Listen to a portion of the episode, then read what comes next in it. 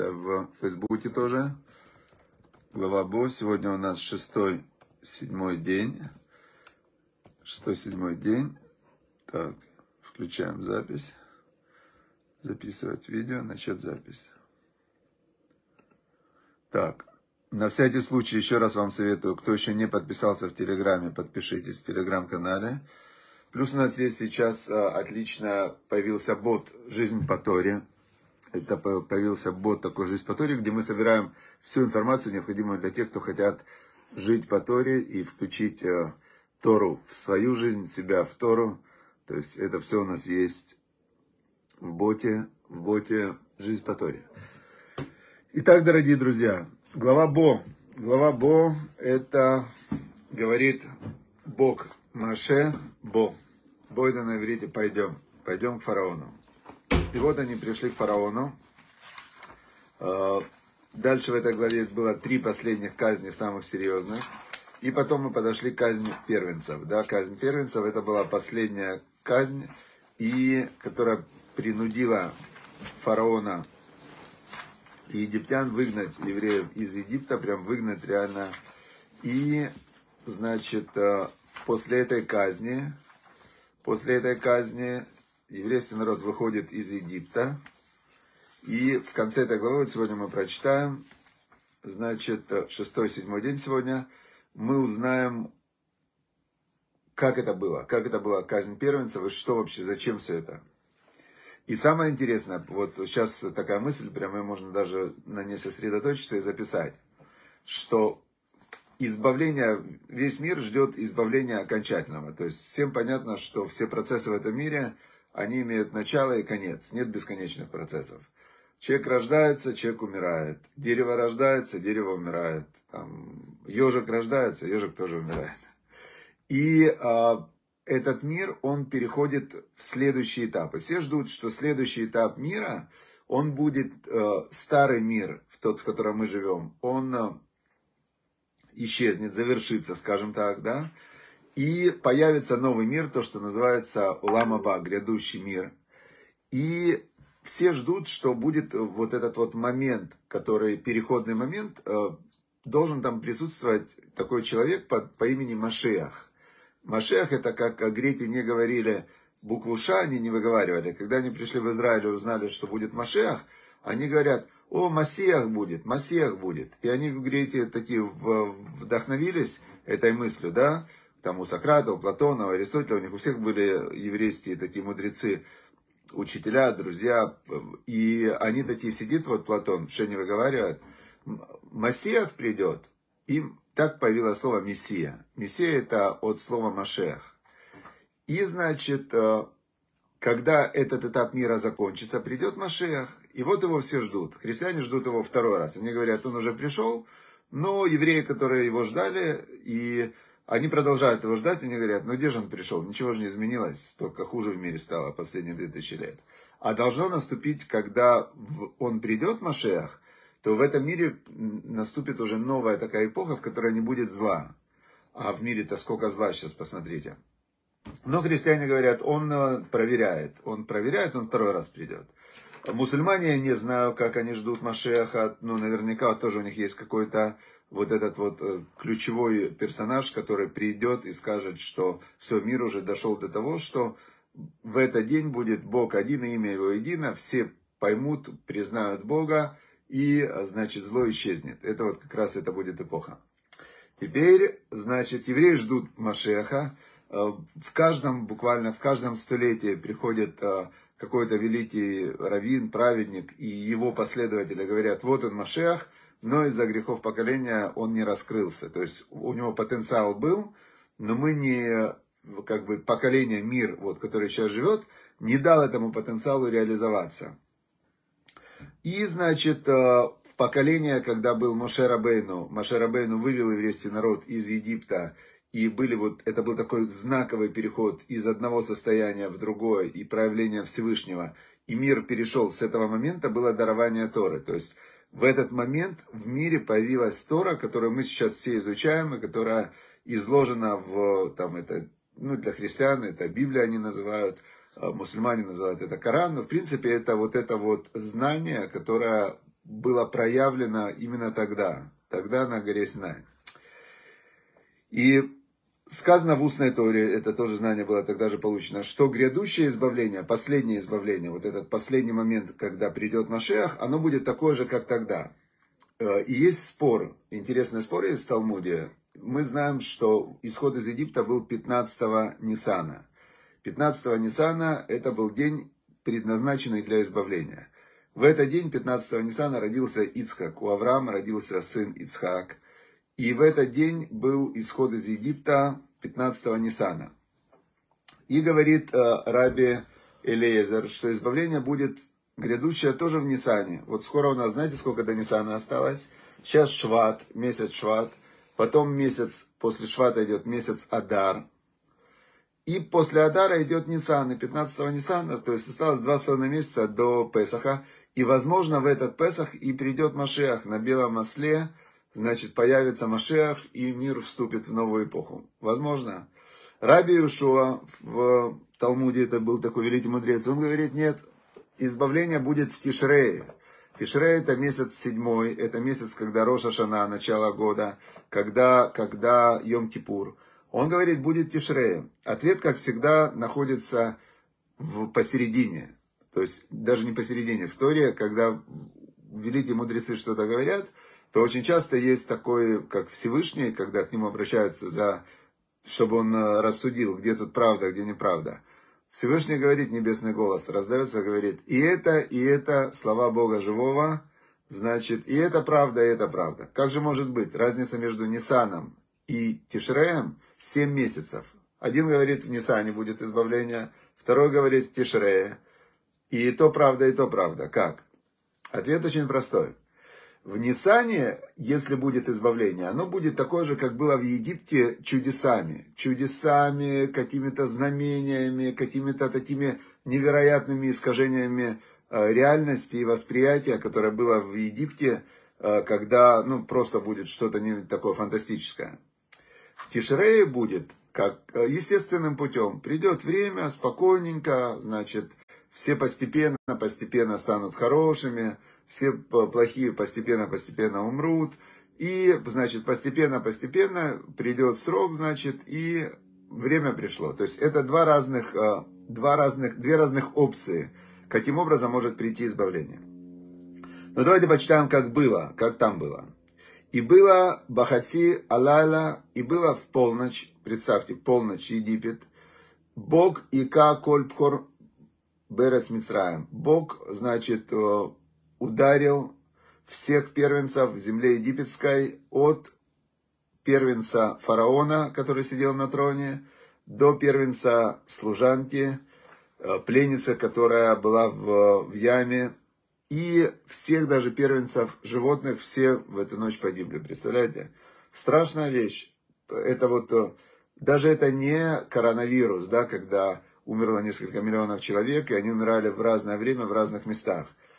А это прямо одновременно, ровно в полночь. Все первенцы, у них, знаете, как вот бывает, в домах выбивают пробки. Э, электричество, такой большой сильный разряд электричества, и э, выбивают пробки. Иногда в целом районе выбивают пробки. Вот здесь выбило пробки у всех первенцев. Почему-то только первенцы, они все умерли. Прям быстро и неожиданно. Э, Ваякам пороб. Причем, что было интересно, в некоторых домах умирало по пять человек. Вот женщина у него там а, пять сыновей, и все пять умерли. Как такое может быть? Я вчера рассказывал, что у нее могли быть а, первый сын, например, от мужа, ее первенец, да, а четыре сына от неженатых мужчин, для которых каждый этот сын был первенцем. То есть умирали первые по отцу и первые по матери. И вскочил фараон в эту ночь, и все его рабы вскочили, и был огромный крик был в Египте, потому что не было дома, в котором не было бы там мертвого. То есть в каждом доме кто-то кто умирал. И позвал фараон Моше и Аарона, начал он их искать ночью, то есть все. Вот вы знаете, действительно, как а, я слышал такое выражение, то ли Марк Твен, то ли какой-то Бернард Шоу, ну кто-то вот из них, или один, или второй. Он говорил так, что я всю жизнь опасался очень много неприятностей. То есть у меня были очень большие опасения, что что-то может произойти плохое. И говорит, а, вот 99% из того, что я опасался, со мной не произошло. А то плохое, что со мной происходило, оно приходило всегда неожиданно. То есть я его не опасался, но именно в самый неожиданный момент оно приходило. Вот так вот они говорили. И здесь мы видим, что это было ночью, и, значит, а, все бегали, кричали, и позвали Моше и Аарона, и сказали им, сказал им фараон конкретно, вставайте и уходите, и вы, и народ весь ваш Израиля, идите служите вашему Богу, как вы говорили, все, наконец я, я отпускаю вас, да. Вот все, что вы просили, 10 казней приходили, просили, отпусти на три дня в пустыню послужить Богу. Я не отпускал, а теперь я уже отпускаю после 10 казней. Также скот ваш, также все ваши стада, а все, что вы говорили, забирайте и уходите. И за меня помолитесь, чтобы я остался жив. И все египтяне, они в этот момент, они все включились в этот процесс, и начали они как бы торопить, чтобы выслать евреев из земли, потому что они поняли уже, что с Богом лучше не связываться. Наконец-то после, после года казни до всех дошло. Вернее, до всех дошло раньше, но фараон, он только сейчас. Вот это удивительная вещь, как в странах боятся, люди как загипнотизированы идут за лидерами. Вот лидер там э, плохой человек, значит, все идут в плохую сторону. Лидер хороший человек, идут в хорошую, да. А, значит, э, египтяне кричали, давайте уходите, а то мы все умрем. Вайса ам эт бецеко. И, значит, народ, э, евреи в это время, они хотели с собой взять хлеба на дорогу, да, то есть их выгоняют в пустыню. Надо взять хлеба на дорогу. Так что они делали? А, а у них в это время было тесто, они замесили тесто, но не было времени его даже, чтобы оно поднялось, чтобы оно заквасилось. И они сделали вот маца. Маца это сухие вот эти вот хлеба, которые мы и едим в Песах. Это прям конкретный знак памяти о том, как это было. Интересно, что маца такой э, очень интересный продукт. Не есть только мука и вода, и интересно, что есть ее не очень вкусно. То есть она, ну, такой прям, вот мука, вода твердая такая, да, ее, ее жарят, сухая. Но если съедаешь мацу, вот лист мацы съедаешь, она как кирпич в животе. И ты потом можешь там день-два не есть, у тебя прямо она медленно-медленно, как уголь, она переваривается, да, эта маца. И, значит, э, сделали сыны Израиля все, как говорил Маше, Взяли они у египтян а, вот эти вот золотые и серебряные предметы и платья. И, значит, а, Бог специально сделал Натан Хен, дал он приятность народу в глазах египтян. И они давали им все, что у них было. Значит, а, опять же, на этот вопрос уже был ответ. Все в этом мире возвращается, как закон бумеранга, назовем это, да? Если народ 210 лет работал в рабстве, то есть работал в рабстве, им ничего не платили, у них все забирали, то есть они были рабами. То, естественно, и их взяли в рабство несправедливо. То понятное дело, что закон бумеранга им должны были вернуть все, что было у них забрано. И оно рано или поздно так все в этом мире подравнивается. Подравнивается под, под такую высшую справедливость. Мы иногда не видим, нам кажется, что процессы-то идут долго. Идут долго процессы, например, целый народ. Римляне, возьмем римлян. Римляне, они захватили вначале весь мир, всех ограбили, вот этим выстроили дороги, им все платили дань. Римляне сидят в своих римских банях. В Колизее, значит, э, рабы друг друга, гладиаторы убивают. Они, значит, любуются на это, да. Ну что, пойдем сегодня воскресенье, сегодня воскресенье, пойдем посмотрим, как гладиаторы друг друга убивают. Да, прикольно, привезли крокодила, сейчас крокодила будут э, с ними, значит, будут их кидать крокодилу, крокодил их будет есть. Вот так римляне отдыхали. Хорошие люди, не очень хорошие люди. Чем закончилось? Пришли варвары, еще более не очень хорошие люди. И они этих римлян всех повырезали, значит, и, и все, и все у них э, разграбили, у этих римлян все забрали. Хорошо. Значит, этим отвечается ответ на вопрос, почему евреи перед выходом э, занимали и брали у египтян золотые и серебряные вещи. Это была плата за 210 лет труда. Вайсуб на Израиль э, Мирамзес Сукота. И пошли сыны Израиля из Рамзеса в Сукот. Вот тут интересно, говорит нам устная Тора, что Машерабейну и Аарон, они были в городе, в столице Египта. А евреи жили, город Рамзес, это было там 6 или 7 часов пути. И получается, что ночью, когда сказал фараон, уходите, потом послали гонцов в этот Рамзес, и уже было утро. И получается тоже есть, э, когда, когда считается была Диула, когда был исход. Считать с момента, когда фараон и в его эти придворные сказали уходите, то есть э, дали указ, разрешение уходить. Или с момента, когда фактически начали выходить, а фактически начали выходить утром и выходили днем. Значит, это большой вопрос. Да, какой момент считать... А, это очень имеет прикладное значение для каждого человека. Потому что, например, один человек решил, принял решение, значит, э, заниматься спортом. А, вот он сейчас принял решение, а завтра, например, он идет на первую тренировку. Он спортсмен считается с момента, как он принял решение, или с момента, как он пошел на первую тренировку? Почему? Если он, э, значит, теперь, если мы скажем, что он с момента, как пошел на тренировку, считается спортсменом, а он на вторую тренировку не пошел, опять перестал заниматься спортом, он опять не спортсмен. То есть тут непонятно, что первичное, решение или действие. Потому что без решения нет действия, но без действия решение так и остается просто решением, которое никак не реализовалось в этом мире, не родилось.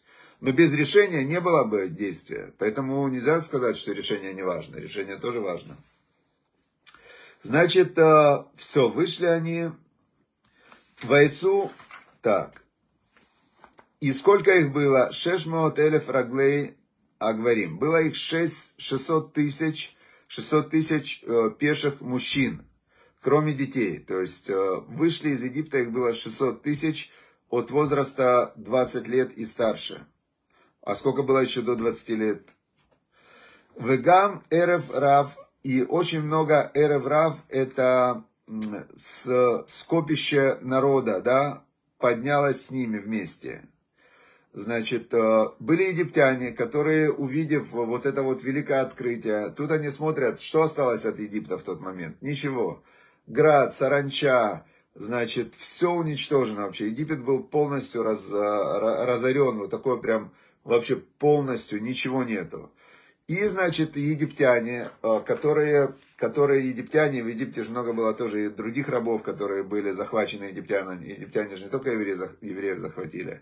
Они, вот, например, фашисты, они уничтожали не только евреев, они уничтожали цыган, например, полностью. Они уничтожали всех людей, которые, вот сейчас, например, весь мир добрый говорит, какие там люди, есть э, дети, их называют необычные дети, э, как называются, дети, которые, ну вот чуть-чуть они не, Миюхадим они называются, Особенно, особенные дети, да, особенные дети, да. Сейчас настолько их любят, и настолько это хорошо, и все бренды их э, там снимают в рекламах, и все. А фашисты их убивали, то есть они смотрели у человека, чуть-чуть у него там он особенный, да, он отличается от какого-то стандарта. Ну все, значит, забрали, убили. То есть это было страшно. И египтяне были такие же, были они такие же, эти египтяне. И, значит, э, когда они увидели вот этот весь что евреи выходят, Бог, э, все. Многие египтяне, они сказали, мы тоже хотим вместе с евреями выйти, мы мы хотим сейчас тоже присоединиться к еврейскому народу и уйти из этой разоренной страны, которая тут осталась. Вегам эреврав алаэтам. И скопище народа поднялось с ними. И стада у них были большие, все. Значит, и спекли они с собой э, тесто, вот это вот мацот они сделали, да, быстро э, заквашивается мука с водой, оп, сразу запекли.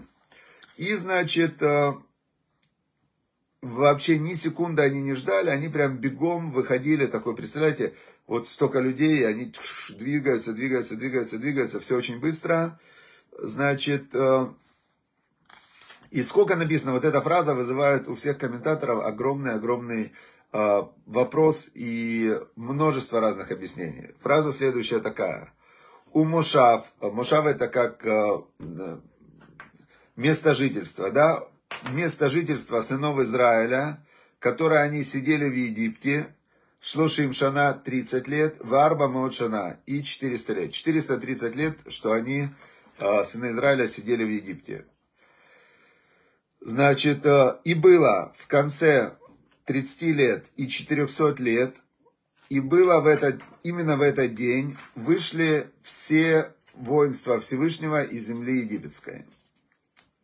Значит, э, что это за фраза? Почему она вызывает такие вот большие споры? 430 лет здесь написано, были евреи в Египте. Но, но, если посчитать по Торе, то они были 210 лет. Как это так? Почему? И вот тут задают на это вопрос. Почему? Тут написано 430 лет, а мы знаем из сторожа, что они были 210 лет. Отвечают здесь следующие ответы. Первый ответ такой, самый, с, самый такой логичный, да, ну, с моей точки, а, они все логичные, но по-разному. Первый ответ, он говорит, что мы должны считать с момента, вот опять же, это ответ, кстати, на вопрос, что важнее, решение или действие. Откуда вообще в Торе первый раз появилось упоминание о египетском изгнании? Когда Авраам Авину был э, его союз с Богом, э, Брит Бена Бетарим, то есть были рассеченные животные, было пять животных, они были рассеченные, то Бог сказал Аврааму, я тебе клянусь, что эту землю я дам тебе и твоим потомкам. И Авраам задает ему на это вопрос. Бымая да Кершена, как я узнаю, что унаследую эту землю? Он говорит, на каких условиях по-другому? Вопрос это можно переформулировать. Бог ему говорит, принеси пять животных в жертву. Это была метафора на условиях полного самопожертвования ради служения Всевышнему. То есть пять есть вещей, пять есть составляющих в человеке, которые Бог сказал, что надо их приносить в жертву, чтобы удостоиться соединиться со Всевышним. Это, ну, мы уже учили это. Теперь и дальше Авраам, э, там пропущено в письменной Торе, но устная Тора говорит, что он задал вопрос, а если мои сыновья не будут готовы, мои потомки не будут готовы к этому самопожертвованию, посвятить себя служению Всевышнему, это не так-то просто. Тут вот на урок 20 э, минут посидеть, уже времени нет, 26 минут, уже как бы все, минута опоздал, надо двигаться дальше. А то самопожертвование, вообще полностью служить Всевышнему, Авраам говорит, как я узнаю, ну, если они не захотят. Бог говорит, тогда, говорит, 400 лет будут твои потомки, будут твои потомки пришельцами в чужой земле. И будут их угнетать, будут их, значит, там э, угнетать сильно. И потом я их выведу оттуда с большим имуществом. И, значит, э, тогда они унаследуют землю. Бог говорит, тогда есть второй вариант. То есть ну, за, нужно заплатить за это столько-то. Человек говорит, я платить не буду. Но Бог говорит, хорошо, не хочешь платить, значит мы тебя в рабство отработая 400 лет, мы деньги заберем с того, кто взял тебя в рабстве. То есть Бог говорит, эта земля покупается страданиями и усилиями. То есть это не просто так. В этом жизни, в этом мире ничего хорошего не приходит просто так. Все приходит через усилия. То есть Бог говорит, второй вариант, мы их отправляем на 400 лет в изгнание. Авраам говорит, «Э, хорошо, тут интересно, что Авраам, помните, он за Сдом, он просил, чтобы Сдом, город злодеев, не уничтожали. А тут за своих потомков он слова Всевышнему не сказал. За своих детей, за своих потомков он не сказал слова ни одного Всевышнему. А может не 400 лет, а может быть давай меньше, а может быть будут их не сильно угнетать. Он говорит, хорошо, по рукам, значит, э, годится, договорились. И получается 430 лет ровно от того разговора до выхода из Египта. Потому что этот разговор был за 30 лет. И понятно, почему так написано 30 а, лет и 400 лет. 30 лет было до рождения Ицхака. Через 30 лет родился Ицхак.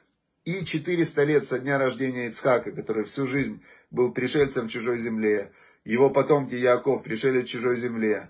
Все они были, потом они ушли в Египет, пришельцы в чужой земле. Вот прошло 430 лет. Это первый вариант ответа. Второй вариант ответа, что они были 210 лет. Плюс за пять лет до этого родились э, Ифраим и Минаша у Юсефа, то есть прибавили пять лет. И потом удвоили. Почему эти 10, 210 лет удвоили? Потому что мы видим здесь следующая фраза. Помните, что Бог вывел воинство, все воинство Бога вышло из земли египетской. Что у каждого человека есть его ангел сверху. И э, если посчитать что человек отдельно, ангел отдельно, то человек был 210 лет, и ангел его был 210 лет.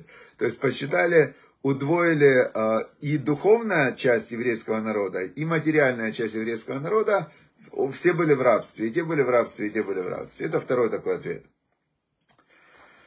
Значит, э, дальше продолжает Тора. Но лейл шимурим уля Ашем. Эта ночь, она сохранена для Бога, для для вытаскивания земли египетской. И в эту ночь Бог, значит, э, он делает эту ночь, э, Лел Шмурим, ночь сохраненная, такое у нее название, для сынов Израиля на все поколения.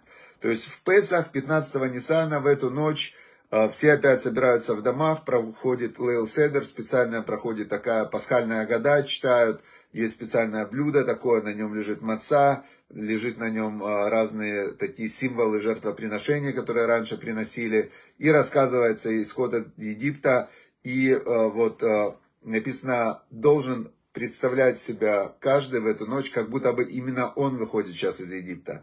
То есть и эта ночь, она как бы, она нужна для того, чтобы выйти из внутреннего Египта. В каком внутреннем Египте человек находится?